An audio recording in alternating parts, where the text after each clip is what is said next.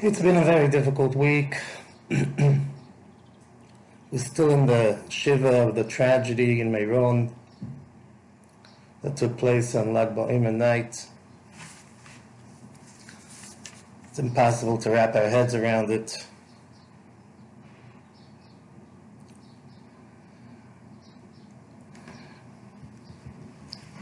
It's eerie to think that Pasuk says in this week's parsha in the Teichacha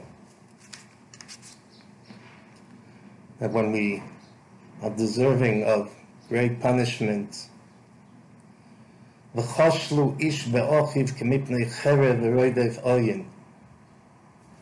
People will stumble over one another, over one another as in flight from the sword, but there is no pursuer.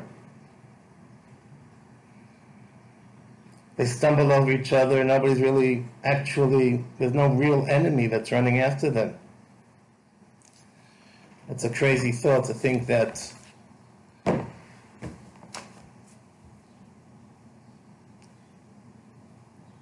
this is the way they perished. The koshul ish. They stumble one on another. How often do we stumble by not properly behaving toward our fellow Jew? I was so taken aback this week. I got a telephone call from a friend He was asking me how to deal with a certain bacher, a certain bacher that's in a high school over here a very good boy, very sweet boy.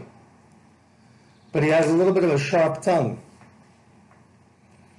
And he was explaining to me how this boy lately, he just seems to be very, very sharp in his conduct with his friends, to the point that boys go, and after he says what he has to say to them, and he's only kidding, of course, but they go and they cry, and they can't get back to themselves. In this week's parsha, it says, Leisoinu isha samisoi. And Rashi tells us that we're talking about Oinoas Dvorim. Oinoas Dvorim is an Avera, you're not allowed to chepa, you're not allowed to tease, you're not allowed to pain somebody with words. In fact, Chazal teaches us that Oinoas Dvorim is more serious than a Noas Mamoin. A Noas Mamoin is when somebody, let's say, plays with the scales, let's say in a fruit and vegetable store. Let's say you have a, a guy that's selling vegetables, and when the fellow puts the bananas on the scale, he's going to lean with his elbow on the scale. That guy's a crook. Yeah, he's a crook. But the guy that teases his friend, the guy that slanders his friend is even more of a crook. Chitze giber shnunim in gachle yosamim. Chitzim, our, our mouths, our tongues are like arrows. They're like burning coals. And the damage that we do to one another is something that's horrific. Chazal teaches, the Gemara says in Baba Metzia, that la'olam yizor odam v'oinoas ishtoi. We have to be extra careful with our wives. Because dim'asa metzuya, because her tears are very, very, very readily available. We know very well that a woman is very quick to cry. And woe to us if we cause that crying, we bring her to tears because of our being a little bit over sharp. A lot has been said this week. Difficult to grapple, to grasp what took place. Mashgiach of Blumenfeld, he spoke about, you know, it's rare that a Rebbe tells a Talmid, I don't know. I just don't know. So I added that it's really okay not to know. It's not embarrassing for us to say, I don't know. Because everyone comes to a place that over there he can't know. As much as you know, the greatest, the greatest mind that can have the greatest understanding in Hashem, but he's still going to come to a point that he doesn't know. And that's when Emunah kicks in. And Baruch Hashem, we are Ma'aminim, B'nai Ma'aminim, we are believers, we are the children of believers. And we're going to keep on believing, every single one of us. And it's okay to say, I don't know. I don't know, and nonetheless, I go on. And I daven, and I learn, and I do mitzvahs, because we believe. In the greatest this week there was a three and a half hour course, an Aish type course of proofs of Hashem's existence and the existence of the Torah. So does somebody think that uh, there are no questions left after that? Of course, everybody with his ability to, to conceptualize Hashem and Hashem's Torah, but everybody falls short at some point. And again, that's where Muna kicks in. So this week we needed to to be able to draw a big, big portion of Emuna. And that's a good thing also. It's no, no, no embarrassment to say, I don't know, and I believe. One thing I would want to point out, and that is as always, when a tragedy of such numbers, 45 people, which is such a large number, but we have to be very, very careful that we don't turn it into a statistic. In this week's parsha, Parshas Bechukosai, we're going to be Makayim, the takana of Ezra. Ezra made a takana that before Shavuos we have to read the Teichacha. Tochel tichles shana v'kila that the year and its curses should come to an end. So we fulfill that twice a year, before Shavuos and before Rosh Hashanah. And we have a very, very difficult Teichacha, very difficult set of curses. Frightening, absolutely frightening. And then, after that, the Torah teaches us the parasha of Erechin. The parasha of Erechin is about a person that says he wants to give to Hegdish, he wants to give to the base of Mikdash. He wants to give his Erech, he wants to give his value. So every person has a has his own value dependent upon the fact whether he is a male or a female, if he's under 20 years old, if he's over, over 20 years old, if he's older, six, older than 60. Every male, every female has a erech, and that's the amount of money that they have to bring to the base of Mikdash.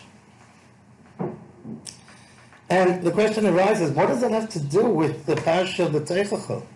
What's the smichus? Why is it adjacent? So the Chayzim Lublin taught us that when a person reads the Teichacha, he loses his self-worth. Look at who I am. I'm nothing. I could be blown away by a leaf. Just in I, I, could run. I could be. I could be scared from a leaf. The Torah says in the Parsha of the Teichacha. Wild, wild curses that unfortunately over the generations we've seen that the, they've been mapuyim with the Jewish people. So a person can lose his self-value, his worth, and he starts being dejected. So for that we need the Parasha of Erechin to teach us that every single Jew has value. Every single Jew is special. We don't count 45. We count one by one. Tzaddikim, Kdoshim, pure people, pure men, pure bocherim, sweet children. Each one is a tragedy in itself. You know, 10 people make up a minyan. Here in the Neve Zion, you know, very, very often we daven with exactly 10 people. Does anybody who has 10 people in a minyan, do you ever try to get, oh, let me have an 11th because this way I'll have more Shechina? The Shechina comes with 10 people, zero. 10 people complete Shechina. Maybe if I have an Neve guy, you know, that's in shorts and tank tops, and maybe he's not even davening, so I'll bring in, I'll get, I'll, I'll look to find a better, quote unquote, I'm joking, of course. I'll go look to a Rosh Yeshiva that'll come in and replace one of my uh, Neve students. Nobody would ever think of doing such a thing because a Yid is a Yid. Ten Yidden make up a, a minyan. Ten Yidden bring the Shekhinah. So every single Jew has such value and he's irreplaceable. And it's a, a whole lifetime that was lost, one by one. We have to try to focus on every single one of them, one by one, one by one. My Rebbe, Zechredo Lavrocha Rav Pam, I remember him saying about this week's parasha. At the end of the parasha B'chukoisai, we have a discussion of the mitzvah of Meiser Behema. Meiser Behema is a very, very interesting mitzvah. It's not like, let's say, you would have, we know that we have to give Chumas and Meisers on all produce, particularly Dogon Tirish V'yitzar, grain, grapes, and olives, possibly on all the seven minim, possibly on all fruits, midrabanan, we give fruits and vegetables. So what do you do? You, you, cre- you create yourself a big, high pile of all the produce, and you take off 10% for Meiser Rishon, 10% of what's left for Meiser Sheni, you take off Truma, take off Truma's Meiser, you do what you need to do. Over here, there's a whole situation by Meiser Behema.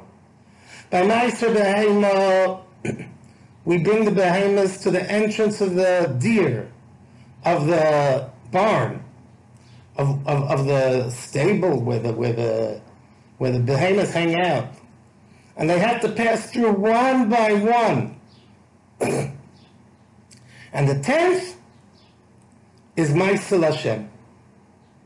There's a whole question in the poskim, in the Gemara, what happens if at the time that the tenth one comes out, the ninth one goes out together with the tenth one, or the eleventh one goes out together with the tenth one? Well, maybe you call the eleventh one ten, and you call the tenth one eleven. Okay, for that you have to learn Masechta B'chayris.